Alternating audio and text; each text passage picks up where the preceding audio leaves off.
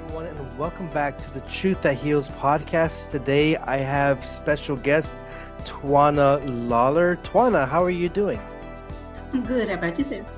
I'm being, I'm feeling great. It's very hot here in Texas where I'm at, uh, but all the more, even though it's hot, I'm just so happy to have you as a guest. Welcome to the show. Thank you. I'm happy to be here. Thank you.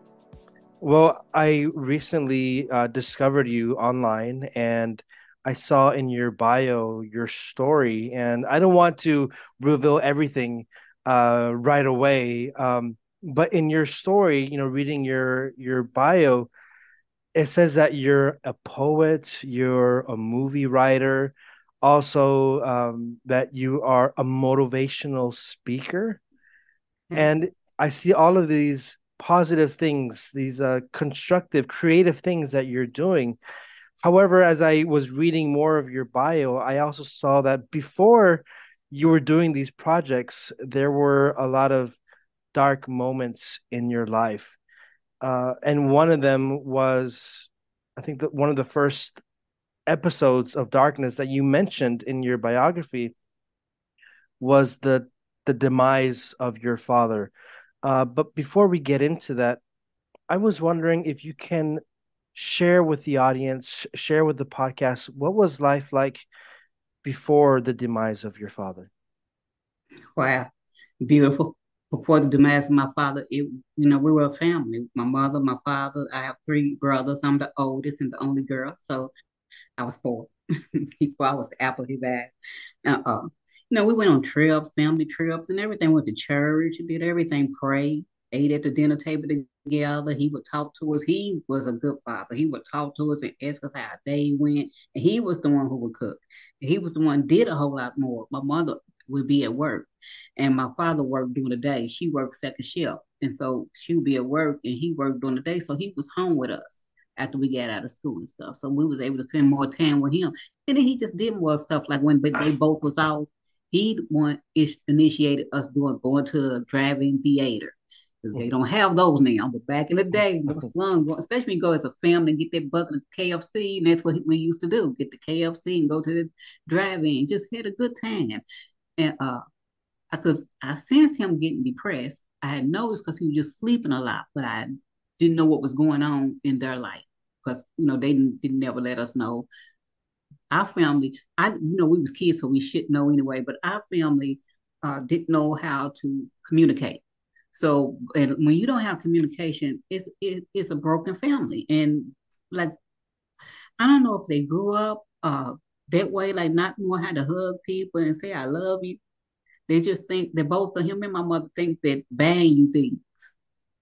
and I had got so they bought me so much stuff. I didn't care nothing about them. Like now, I don't care about materialistic things for that fact because I always got what I wanted. He always he would, but they would go uh, way be above and beyond for the children, for all four of us. Had us dressing nice all the time and everything. And then one day my mother came in my room and said she was leaving my dad. And when she said that, it kind of threw me because I never ever seen that coming. I never seen arguing. I never see, you know, I knew they was having issues because they both were cheaters. And that I that's why I do not cheat. I do not condone people cheating. I just not I don't do that because I see the damage that it causes.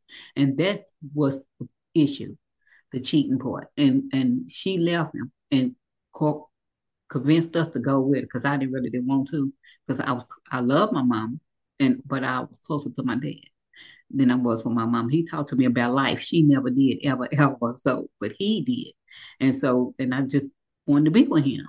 And so uh, we, when I woke up the weekend after we moved in and came out of my bedroom, it was a man walking out of her room with a robe on. And uh, I didn't know who this man was, but he was the man that was helping us move in. Mm-hmm. and I thought, I thought he was the mover. So I asked my brother, I said, why is the mover coming out of mom's room with a robe on? And he told me that was her boyfriend. So I said, I'm going back home. So they said, we going too. So because I don't know that stranger and I was confused because I'm like, I'm 12 and I'm shaped like an 18 year old, like a 12 years old. So why would you bring a grown man around your 12 year old daughter? I didn't understand that because I would never do that. Would never do that because you can't trust people. Now he wasn't trustable. He was a creep and I didn't like him. And because of that, and I was never gonna like him because a couple days later, uh, we was going to see our dad again to let him know we hadn't told her yet that we wanted to move in with him because we had to wait till a weekend because she was out. And when we was walking down the street, a cousin pulled up one on our father's side. He uh, pulled up, the brakes was screeching and everything real fast. And he told us, hurry up and jump in the car. And we was like, why? We want to see our father. He said, no, just jump in the car. Jump in the car. So we jumped in the car. Everybody was quiet all the way. My, me and my brother kind of sensed something wasn't right. Because, you know, you can kind of feel it in the atmosphere, the air and stuff. It just didn't feel right. So we didn't, we was kind of confused. So we pulled up in the hospital. We go in the hospital. And my mother was sitting there, and there was some other family members sitting in there, and they all crying, looking sad, and we still don't know what's going on. And then it was our mother walked up to us and said, our father shot himself in, in the head. But he was still alive at that point. And she told my, uh, then the doctor came out and talked to her. And she told my cousin, take us over our aunt, back over our aunt's house. And we were sitting over there waiting on her to call. The phone rung, and my aunt ran in the living room to get it. We was all sitting in this family room. And uh, she just started screaming and fell to the ground and started screaming. And we knew then, and me and my brothers just started busting that crying because we knew he was gone. And that's when they said he had died and I was 13. And I became after that, I just, we never got to counseling. So we grew up dysfunctional. We grew up like I'm having babies. I got married. I'm in a domestic violence relationship, you know, because I'm not knowing what I'm doing. I'm a kid. And my mother didn't know how to talk to me. She didn't get us counseling. She didn't care for real. But she loved us. But she just, she, my mother had me when she was 19. And I think now looking back, there was a generation of curses because I had my first daughter when I was 15 and married her dad when I was 16. We wasn't even married that long because he was an abuser. He was beating me and everything. So I'm, I'm telling you, I've been through a lot, a lot. And to go, and I tell my grandkids, they know what I've been through and everything because I tell people what I've been through because I don't want to see other people going through that, especially women going through what I went through. So because it's been it's too much, and for one person go through this, and I never picked up a crack pipe. I never did drugs, but what I did do was pick up beer bottle. So and I was drinking all the time. I became a beer holic. That's what I would say. I'm a beer holic. I'm not an alcoholic because I didn't drink like whiskey, uh, whiskey, wine. I just drank beer, and it had to be malt liquor because they would get that's what got you drunk. And you know why I was doing it? Because it erased a lot of stuff. So I thought out of my mind. That's what I thought that it was erasing that stuff out. But once that high goes down, and them memories come back, it, it's not a good feeling. It's not a good feeling. And you know, I end up changing my life because I just went through so much. And I was like, I, you know, it, it got to the point. Everybody was like, "Are you tired?" And I was telling them, "Yeah." I told my daughter, "I'm done. I, I'm done of fighting. I, I got done. I was done because I had them kids young, and then I had to raise my grandkids. I'm like, is my life ever gonna change? I had to raise them for 10 years the youngest was three months old when I got her, and uh, my daughter turned on me. She turned on me, called me all kind of B's and HOs and uh, I'm telling everything under the sun. Said when I die, she's gonna spit on my grave. That stuck in my mind. It just it's hard to get away, hard to erase that because that like it's it's like dig deep. You know, you my yeah. child, you my daughter, I brought you in this world. I love you. I, obviously, I love you. I'm raising your, your children. Those are not my kids. Mm-hmm. And my daughter had went off to college. My youngest daughter. So now I'm like, I'm free. I go serve the Lord. Guess what happened? I had to get one, two, three, four little small kids from 10 months old to six years old. They've been through abuse. They've been burned with lights. They've been locked in the room. They've been through all this stuff. One of them had hand, mouth, and foot disease. So I had to compile all this stuff, get these kids, get them together, had to get them in school. One of them had to have like 18 shots because she had never been having shots. She had 18 shots. uh, just so much. It was just so much on me. And I never had a nervous breakdown, never got depressed, never. I was, I don't mind helping people. You know, I got a good heart, but sometimes some people walk all over it. Well, I got pregnant at 14 and I had them when I was 15 end up marrying him at 16. Mm-hmm. The day when we got married, as soon as we walked in the house and he closed that door, he smacked me. And I said, What you smack me for? And he said, I was looking at his brother. Wasn't attracted to his brother at all. I didn't find nothing sexy about his brother. Didn't find nothing uh, excited about him. Nothing. It was his brother. That was my brother-in-law. I don't know why he thought that. And then after that, he said, "You got to drop out of school." I was going to graduate. He said, "You got to drop out of school because I don't want no boys trying to talk to you." It was all. Then he like was in the car. He, uh, I would have to look straight because if I look at the window and see a bunch of guys standing out there, he would hit me he would hit me. So he was like, when you in this car with me, you gotta look straight. And then he would lock, take the phones to work with him. He would take the cords and wrap the wire around it. And I'm sitting there, as I'm sitting there watching him do it. And I just be sitting there saying to myself, this is ridiculous. And I was getting, I was so, so getting so sick and tired of fighting got worse and worse and worse and the controlling and him just really really locking me in his house and not letting me talk, call my mother, not let me talk to anybody. I couldn't come out of the house unless he was taking me somewhere. We didn't do anything together. You know, once you change your life, you don't want to go back. I like the way I live now better. I like not getting drunk. I like not smoking cigarettes. I like that. I don't. I, when God heard God's voice, that's how I stopped smoking. That's how I stopped smoking and drinking, and became celibate was I heard his voice. I never heard his voice before until I cried out to him this particular day. And I was telling him, I was being honest. Now, I tell people all the time, you got to be honest with the Lord. And I told him, I said, I know I'm a heathen. I call myself a heathen. I said, I got nerves asking you to take this pain away. I had just had a hysterectomy. That's what was wrong. And I was in this pain. And I had been feeling different uh, how you gonna sit there and be current? You call yourself being a, a, true woman of God, but you still doing the same worldly stuff. You still going to the club, drinking and stuff. And so that and that's what I told him I was doing. So I wasn't fake. I wasn't gonna lie about it. I said, "This is what I'm doing. I'm a heathen. I'm driving a car with praying hands, but yet after church, I'm going to the most cycle club drinking beer and smoking cigarettes." And uh, you know, then he spoke to me. And I think that's why he spoke to me. It was like he whispered in my ear because I heard the whisper and everything. And he said, You're to be, everything's to be okay. Everything's to be all right. And the pain went away. And when the pain went away, that's when I went to uh, my desk and started writing those poems. And I've been doing it ever since. And that was in 2000. And when that happened, were you still with your first husband? Heck no. Uh-uh. When he had came home from work in his little nasty mood. I don't know because he would fight me for no reason too. He would just fight me just to be fighting. So, and he should never be a reason to fight a woman. Period. So he you know, should never hit a woman, and he kept doing it, kept doing it. So what he think was going to happen?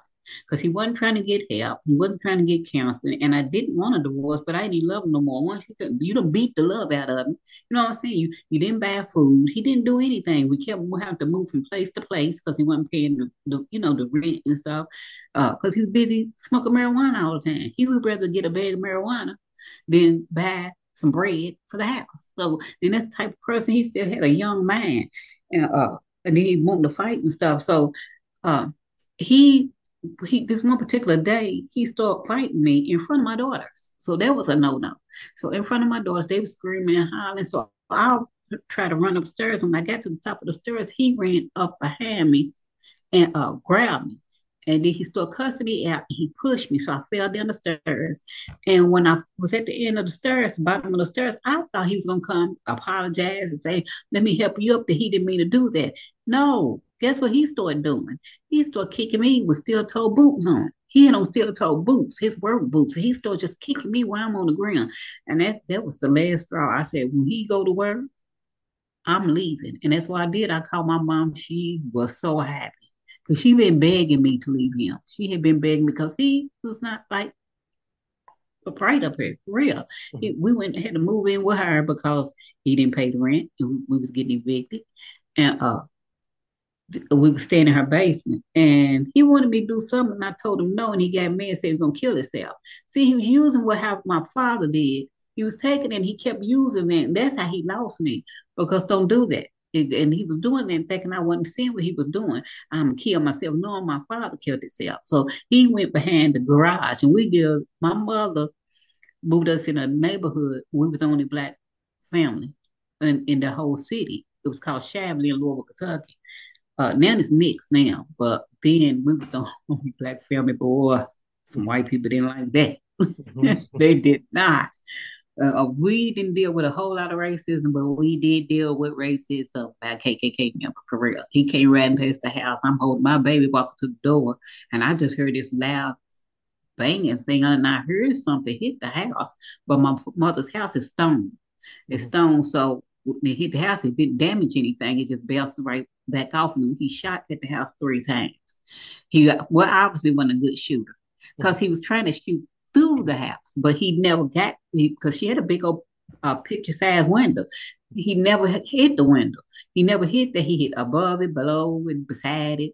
But he probably was trying to reach it because he wanted to hit somebody because he wanted us out of the neighborhood. And that's what he said, get out of our neighborhood. And then said the N word and mm-hmm. skid on off. And my mother got in her car before she gave her life to God. And she was toting her gun and went chasing and mm-hmm. found out where he lived and got him locked up and found out he was KKK member. He stayed locked up for about an hour. An but he hour. didn't bother us. No. Yeah. Yeah. It's in Louisville, Kentucky. Louisville, Kentucky. It's Mitch McConnell's home. So you see what I'm saying? and how long did you live with your mother? I mean, after after you left your husband, you said you went to go live with your mother. Uh, after no, no, that, no, no, no, Oh, oh, you, live, no. oh, you didn't live. Oh, you didn't live with her. You just went to. No. You went to. When I when I was married to my husband, when I left my mother, uh, my goal was to stay away. Oh, you should say you stayed away, like yeah. The only reason we because I needed her because he didn't have nowhere to take us. And mm, I asked her to come and stay. She said, "Yeah," but uh, I, but I have been back a lot of times. Mom let us all come back. Okay. We all have been over staying with her in and out. Let's roll for the family members. She'll okay. cry and, and, and, yell and moan and stuff like she have in labor. But this this should change her man, you know, because we know she had a good heart. So you know, she's alive. My brother okay. got her. He, he that's another long story. So okay. Eh, so a- after you left your first husband, uh, is, that when you chose to live a life of celibacy, or did more did no. more happen? More kept happening. Oh, more, more kept, kept happening. happening. Oh, yeah. It got worse and worse. Yeah, my family's so dysfunctional, and it, it, it was real hurtful, and it sent me through a depression, and I had a nervous breakdown when I went there. It was not last time, it was time before then. But before I tell you about that, I'll finish telling you about what happened after the husband. They kidnapped my kids. They what? I did, they kidnapped my kids, him and his family. Okay. Wouldn't let me talk to him or nothing. And then when I called the police, and the sister-in-law knew, see, they knew the rules. I was young. I didn't know the law and all that because I never had to deal with the law. They did, so they knew the law. And so uh, there was just a family I shouldn't have never, you know what I'm saying? I sh- we was like uh opposites opposite. Everybody I meet, I want to meet somebody that I'm like, you know, uh, uh, compatible with, and we're not opposites. so uh, I, always we meet opposite people. Now, opposite people think op- opposite of what I think, because I think good, mm-hmm. and they think bad. Like my husband, but he he always was thinking bad. To steal my kids, that's thinking bad. That's that's evil and that devastated me. And it, that, you know, still mourning my father, still not healed from that because I didn't get the therapy that I need. Mm-hmm. And then got these kids, so I had to worry about them. But when before I got there, I just had uh, I had the third baby. That's the, the, the daughter, the third daughter. I had her, and that's why they had the kids because yeah, because I left him didn't mean I left the, my, my in-laws. That's what they didn't understand. I didn't divorce y'all. I wasn't divorcing y'all because I wasn't married to y'all. Y'all didn't y'all didn't beat me, but uh, but you sure didn't put babies in. You didn't know yeah. that he did. Y'all didn't, and they was the one who wanted to take him. He had something to do with it, but he was sitting in the background because he wasn't about to take care of nobody. He didn't take care of when we was together, so he sure wasn't gonna take care of when we wasn't together. So uh, he wasn't. He just wanted to hurt me. They knew that was gonna hurt. The way to hurt her is get through her kids, and they knew it was gonna hurt, and it did. It devastated me. But I said I'm gonna fight, and I fought, and I won. And I got permanent custody. Yeah, I got permanent custody, and I got a divorce. So I, all in the same time, I was divorcing him. Uh, the, the police helped me. The white policeman, he was real nice. I should took his name. He was real nice. He helped me. He gave me a cord. He said, "Look, call my friend uh, tell me you want to get a divorce. And he, I called his friend. His friend did the divorce for, for me for free. for free. Yeah, so that was a blessing. I forgave him. I forgave him, and you know, we became really close. We really did because I loved my ex mother in law and all my in laws. They love me. I got married a second time. My in laws all love me, but the husbands are full of crap. They don't know how to love. You know, they love you, but they don't know how to show love. And when you don't show love, you're not going to have be in a relationship for very long. You know, you be in a short term relationship. In your experiences with men, was there a point where you decided, you know what, I'm going to hate men and therefore I'm going to be celibate? Or was your celibacy, uh, was it out of hatred or was it just out of a healing for yourself? Uh, just healing what, for was myself. Healing for yourself? You, yeah, what you said, healing for myself. It, it was for me. It wasn't for no, because I don't hate men. I don't hate men. It's just I kept meeting the wrong one. So that's now that's why I'm like, before I make sure that this person is the right person for me and that we're compatible. Because most of them we weren't compatible. But if if he's a good guy, you know, and that's what you got to look at with the heart. And uh, that's what I tend to not look at ever, but I do now. But I just don't date. And it's because, you know, guys try to talk to me. I just don't want to right now. Okay. I don't want nobody bothering me. I like my peace and my quiet. I'm for real. It irks me. Like if I hear a lot of noise, it irks me. Because uh, I, you know, I like to sit and write. And I listen to music when I'm writing. I listen to music. It don't bother me because it's my gospel music. So I listen to music and I write gospel songs. So it gives me a little, you know, little, little nuggets when I, you know, when I'm writing. So that's why I like to sit when I'm writing. I like to listen to music because it gives, it helps me. And then I talk to Jesus too. But anyway, the guy, the third, well, he said he was my second because Lon was my first. That's the one I married. Now I ain't married this second guy. I would never marry him. But uh this man was like it's hard to explain. When uh, I moved into his mother's apartment, he was going out every weekend. I didn't know he was a drug addict. I didn't know people shot up drugs. I was still naive mm-hmm. because I, I was a good girl, mm-hmm. but with a bad guy. See, that's why I just kept, I was a good girl with these bad guys. So, uh, uh, I started noticing something just wasn't right. And then one day I walked in the room, him and his cousin was in there, and I was asking him something because I was making some fresh greens. And uh, he could cook real good. And I was asking him a question about like some ingredients or something. And he said, when he I walked in, he had a needle in his arm. But I didn't know people shot up drugs because I never was around stuff like that. So I thought he it was medicine. That's what I was assuming. So he should have just let me think that. Yeah. but but now he cuts me out. He called me a B, called me the B word, said, I'm well, I'm gonna get you when I get out. He said, get the H E W L out, and we, I got something to say to you when I get out. And then that's when he called me the B word.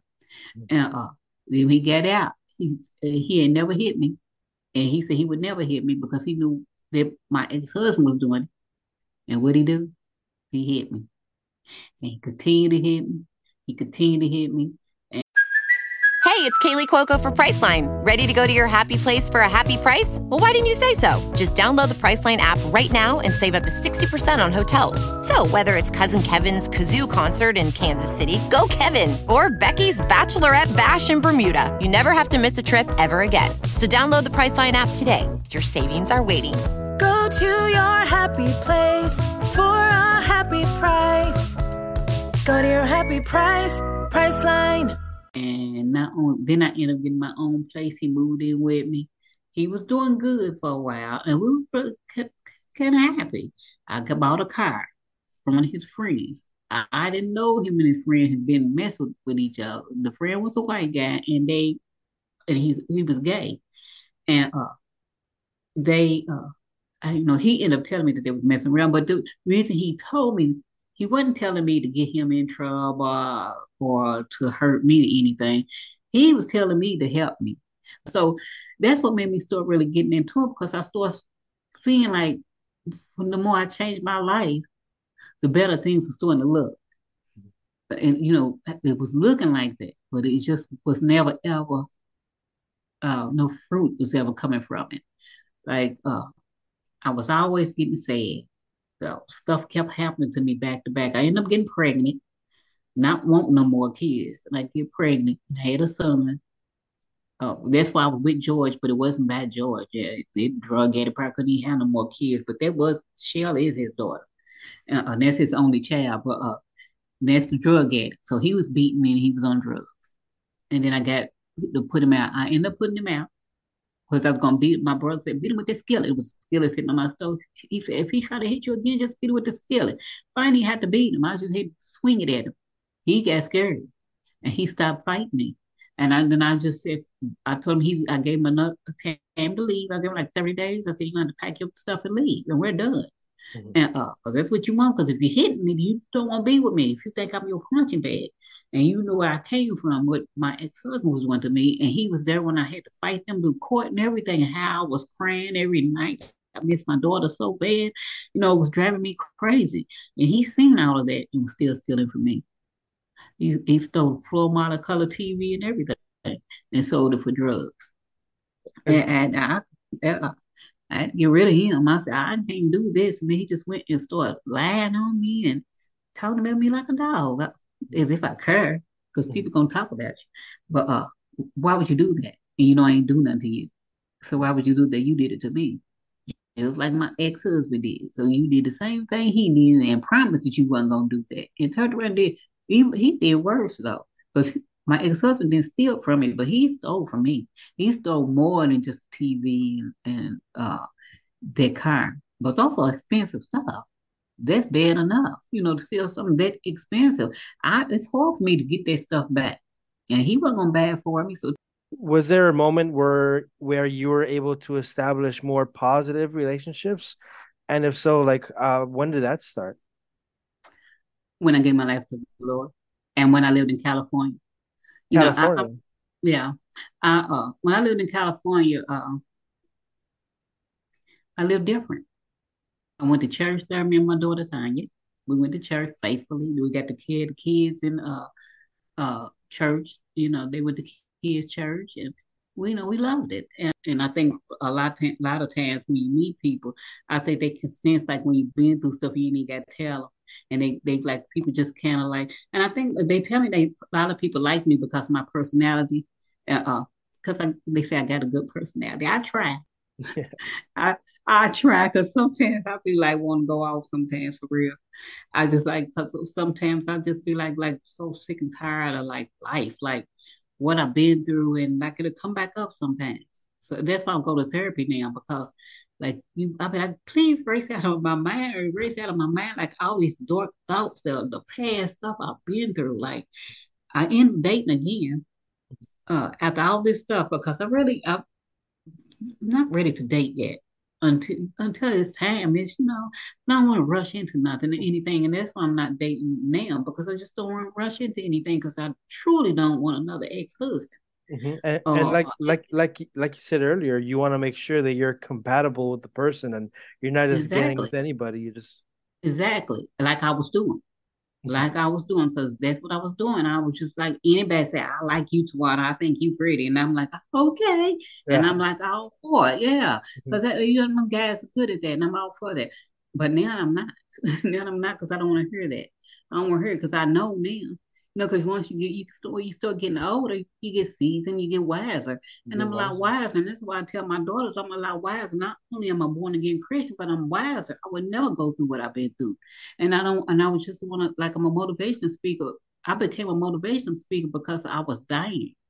And that my daughters the ones told me, you need to share your story, mama.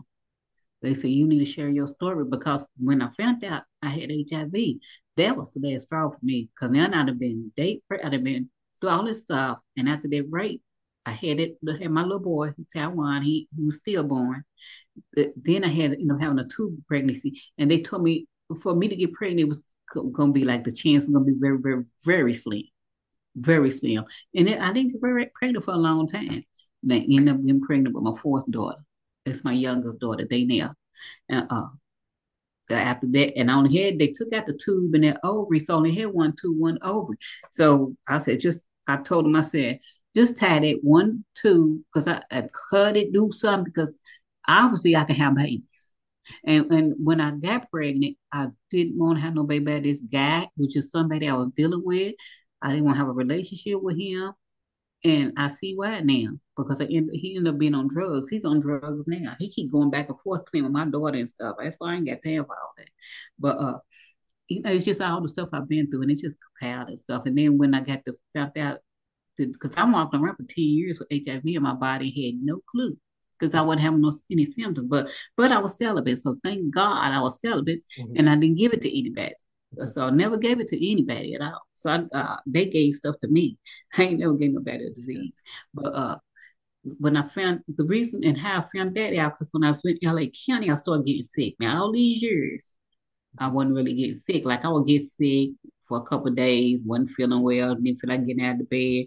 It go away. I'm okay. And I'm up in, in the car driving and stuff. And then I started getting dizzy while I was driving and driving off the road. One time. And then that's when my daughters took the keys and said, uh, I need to go to the ID clinic. I didn't want to go because I didn't want to hear the word HIV anymore. I just didn't because I was not accepting that. I went into a deep denial when I found out that when the doc- I went to a, a, doctor in Northern California, Contra Costa, Costa County. Uh, I went there and uh, she said, "Yo," because uh, we ended up moving, and she said, uh, "Your symptoms sound like HIV." And I said, "I know I ain't got that because I'm celibate." I, and then she said, "How long you been celibate?" I said, 10 years." She said, "It doesn't matter." And I still didn't know what she was talking about, but it could be in your body for 10 years without symptoms. So everything I've been through, or as far as that disease, I met each. When you open up and read the symptoms, I had each one. AIDS, each symptom I had the fever, the temperature, the diarrhea. I had all of that. I felt horrible. I stopped and tell you why I stopped taking that medicine. I only had to take one pill. The fact that I had HIV, the fact that this doctor said I had HIV when I'm not out here sleeping around with anybody.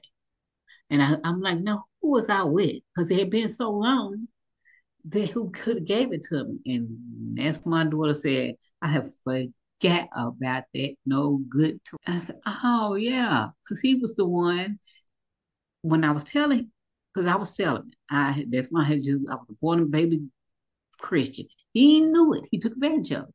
He knew it. I was naive and you know the ministers and prophets were telling me I was going to marry a, a, minister and all that. So the guy said he's a minister, and I wrote my first book called uh, "From Darkness into His Marvelous Light," and that's why I was promoting on his site. And he was on this particular site. I think it's called Black Planet or something. Uh, it's not a dating site because I didn't get on dating sites. It's not a dating site, but I don't know what it was called because I it was Black Planet. I haven't been on there since. After that, after I met him, I didn't go back anymore. But uh, we end up talking, and we talked for like nine months. He was like, "I love you. I want to marry you," and blah blah blah. And uh, he said, "Meet me in Memphis," because he lived in I think South Carolina. And he said, "Meet me in Memphis, and uh, we're gonna spend a weekend together." And no, I did. And the weekend, uh was very, very, very nice, very nice. But then he couldn't wait till that Sunday came. Because that Sunday, I was due to fly out, which I still did fly out, go, go home, because I was ready to go home, too. I was ready to get away from it. But uh, he kept on coercing me and begging me to give him sex. And I, I was reluctant. I kept saying, no, no, I'm celibate. And, and I didn't tell him I had a hysterectomy and that I had already had HIV tested and all that. I didn't tell him that it was, I didn't have anything. And uh, uh, he, so I was like, okay, but you got to have a condom. I said, you got a condom? He said, yeah.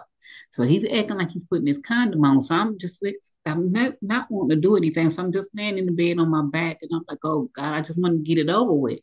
Because he tell me he love me. I still want to marry you. He's telling me all this stuff. So I'm looking at him. I have a glance over at him. And he's acting like he's opened up a pack of condoms and acting like he's putting it on. So when he got done and got off of me, I'm looking, I'm like, where's the condom at? Because he didn't have one on. So I went to the bathroom. and I'm trying to look and see it came up, fell off in me or something. I say he did not put no condom on while he sit there and play like he put one on. So when I got home, I told my daughter Tanya, I told I said, Tanya, I think I said I was a dummy and slept with him, and I said, nah, I think that he gave me something. 10 years later, he gave me some HIV. Three years after that, because I wanted to die after that, I was like, I'm done. I, I said, I'm done. I don't care. And I was raising my grandkids and everything and living in California. And I just want to die. You know, I just, you know, I just been through a lot. Like the date rape. That's why I want to say something about that. That guy, me and that guy was dating.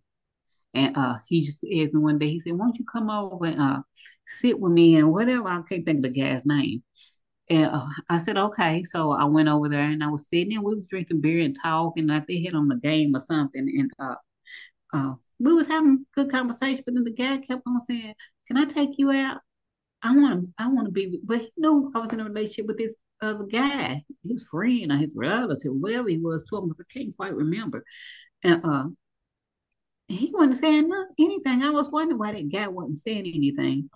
But they was in, you know, they was in cahoots. So I had to go to the bathroom, and when I came back, I was uh, they kept telling me drink this, finish up this beer because it was more. But I uh, I started drinking it, and I started getting tired real quick. And it was like, finish it up. And I was telling him I'm getting tired. So he was like, go back there and lay down, take your clothes off. But I didn't take my clothes off. But I woke up and my clothes was off. Nothing was on. Why did he he knew what I've been through. And when he did that, it triggered something. And I had a nervous breakdown. And uh, I seen when I was having a breakdown, I seen the guy having sex with me. So, and I needed to see that to, cause I just knew it. And for him to let that guy do that, it just goes to show how dirty that this guy was to even do that and allow somebody else to help him do it. And not only that, y'all could have killed y'all drug him, y'all they put they drugged me. They put something in their beer. That's why they kept telling me to drink it. Because they kept on saying, drink your beer, drink it, and they never done it before. And I thought that was weird and it was odd, but I never thought nothing negative. I didn't think that he would do something like that. And that devastated me and for years it bothered me. And that's why I had that nervous breakdown. Because now this has been years ago. But for some reason, it's I think because I don't remember it all. And but then I don't care to remember. Now I now I know that that guy touched me. And and that's when my daughter was like, You need to start sharing your story. It's good to see you sharing your story. And of course, you know, there's a lot of sadness, but at the same time, you're not allowing that darkness, that past to keep you from mm-hmm. sharing your light. And even, you know, you're sharing your faith. Um, so I want to ask, where can people find more information about about you, about the things that you're doing, and about the uh, the books and uh, movies that you're you're currently working on? Oh yes, they can go to my website because my website has it all on there. They have some of the books I read, and the children's book, and then the uh, from Darkness into His Marvelous Light. That's a, a fiction. Uh, that's not. Uh, I don't write like religious stuff because I'm not religious. I, I don't write like spiritual stuff. It's just I throw God in there. Okay. Sometimes I sneak them in some of the stuff. Okay. You know what I'm saying? Some stuff is, is, is I'm writing. I'm like I'm saying I'm writing this for Jesus. But mm-hmm. most of the stuff I write stuff that like I wrote a play, Love Have by Chance. But that's a gospel stage play. But mm-hmm. you know, it, it goes a little out with real religious people, but I'm not catering to them mm. because I'm not religious. Uh, so okay. I'm not catering to them. But if they want to enjoy my stuff, I would love for them to go to my website. And it has on there, it has on my press release. It has on about me having AIDS, been an AIDS survivor. I don't have AIDS anymore, so let's get that straight. Okay. I have HIV now, so the AIDS converted back to HIV because it was a miracle. Mm-hmm. But that's what the doctor said. But I said it was Jesus. That's what I said. It was Jesus. Because who else could save you when the doctors count you out? The doctors counted me out, that gave me two weeks to live, and told my daughter I was in a wheelchair, weighed 98 pounds and everything. Told my daughters I had two weeks to live. They told them put me in hospice. My daughter said, "No, I'm putting them in, in a hospice. Our mother, our mother's uh, uh, faith is too strong." And they put me in hospice, and I, I'm grateful for that, and I'm thankful. And uh, well, and they they kept on making sure and, and, talking to me and praying with me, Tanya, to come and read the Bible, to I, I got better and because they they knew I was gonna, get better because I never ever been like a quitter or I give up. Mm-hmm. I on this I did. I wanted to give up, but I didn't give up. I didn't give up because I got them daughters. And that's when you get a disease, and that's what people I tell people all the time, make sure somebody confide in a family member. Because you always think people think I don't want to tell my family because they're embarrassing. But some families will embrace you. Mm. My I didn't think my, my mother's religious. I'm like I said, I'm spiritual, but she's religious. So I didn't want her to know because she gonna say the devil did it. She gonna say, don't take the medicine because that's the devil's medicine. And that's what she did, exactly what I thought she was to do. And that's what she did. And I would have been dead because she wanted me to come there. And my daughter kept saying, Why don't you go stay? And I'm like, No, I'm not going, and not anyone go back to look. So I was like, No. And why? She's telling me stop taking my medicine. I'm ready to take the medicine now. See, then I was ready to take it. I'm ready to live. So I won't go somewhere where somebody, their, their beliefs are you don't take medicine for your illness. Mm-hmm. So, and, and that was the reason why I had AIDS because I stopped taking that medicine, and I did that on purpose.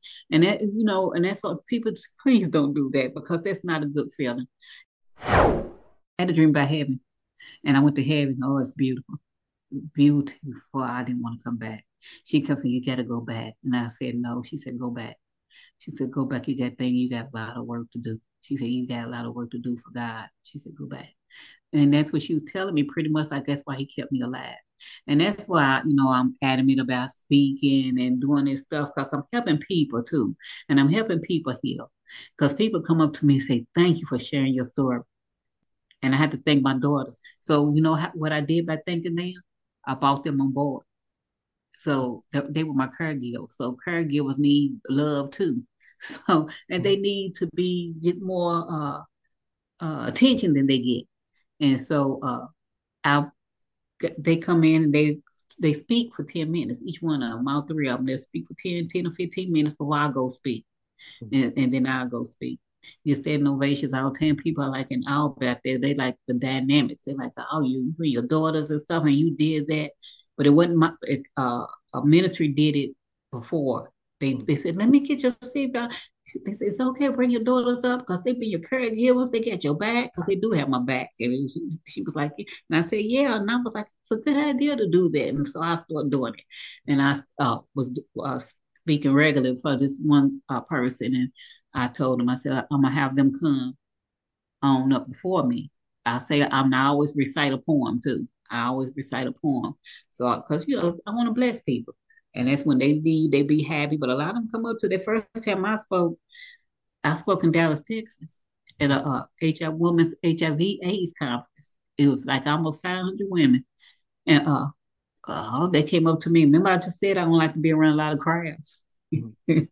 But I didn't. I, I, didn't push my way. I ain't panic. I talked to them and I hugged. See that that's positive. So yes. Yeah, so it's positive and I'm helping people and I'm blessing people. So I don't mind a lot of people coming up saying stuff and want hugs and I want to talk and tell me. That's what they'll tell me. Like my parents, one uh, lady said her, uh, they, she ain't even told her parents that she had HIV because they were shun her. So this is what a lot of people go through when they have a disease by family members and people shunning them and stuff. And that's not a good feeling and it sends people into depression. And that's not good. I wrote a play called Stigmatized and it talks about that. Because stigma, I don't like a stigma. Because what what do you it's you don't understand, get in my walk in my shoes for a day. Mm-hmm. or, oh, oh, like years ago when I mm-hmm. was going through all that stuff. I ain't been going through that stuff now. But I, I would, you know, see if I want to see my mom before she leave this earth, my brother just being nasty. Mm-hmm. I don't know why though. I just think that's hilarious because. Uh, but what, what, I'm gonna say about my mother before we go, I love my mother to pieces. My mother ended up becoming because one day I was praying because I was like, I'm tired of my mother. She done broke up my friendship with some of my Christian friends and lied on me. She done turned my brothers against me. My brothers called me and my daughter uh, Tanya uh, Fat B-I-T-C-H is the brother out. I was telling you about it, but I love her. I forget, but that was many years ago. I. You mentioned earlier also that you have a website. Um, what is the website yeah. so the audience can check it out? The, website is www.twana my name, T as in Tom, W A N A, Lawler, L A W L E R dot com. And on there you'll see like I think I got some poems, a couple of poems. Okay. And then I got like what uh list of everything I've done in the past. and uh, all the speaking engagements and everything was done, and every, all the stuff I've done because I've done a whole lot. Mm-hmm. And uh, then uh, they'll see the trailers, the trailers to the, the the movies, the three movies and the gospel stage play. Okay, so I'll I'll leave that in the show notes in case uh, okay. they, you know, for those in the audience, those who are listening, they want to go check it out. I'll be leaving a link to Twana Lawler's website, so you can check that out. Check out her poetry, um, and you also have motivational talks on on YouTube or on other no, websites. I have some on YouTube, but uh, I may just go put a couple on uh, you know, on my site because uh, I kept I'm going to because I'd have been on other shows too, but now okay. and I need to do that because uh, you know, help everybody, we help each other. Yeah, that's right. Yeah. Yeah, because I, I want to put you on there, and I'm gonna put somebody, another person on there too. Uh, that another interview with this guy Travis. The name of his uh, podcast is "Tell Me Some, Something Good" without the G, so mm-hmm. it's, uh, it's just okay. the end. Some, okay. some, something. Tell me something. Is there so, something? Is something. So Tell me something good. so I'll be sharing all of that with the audience in the show notes. And again, I just yeah. want to thank you Twana, for sharing your story and also for sharing your story, not just the negative part, but also the part where you shine and you do positive things in this life. Uh, thank you so much for your ministry you. and for all that you do. Thank you. Thank you. And I love being here. Thank you. Thank you.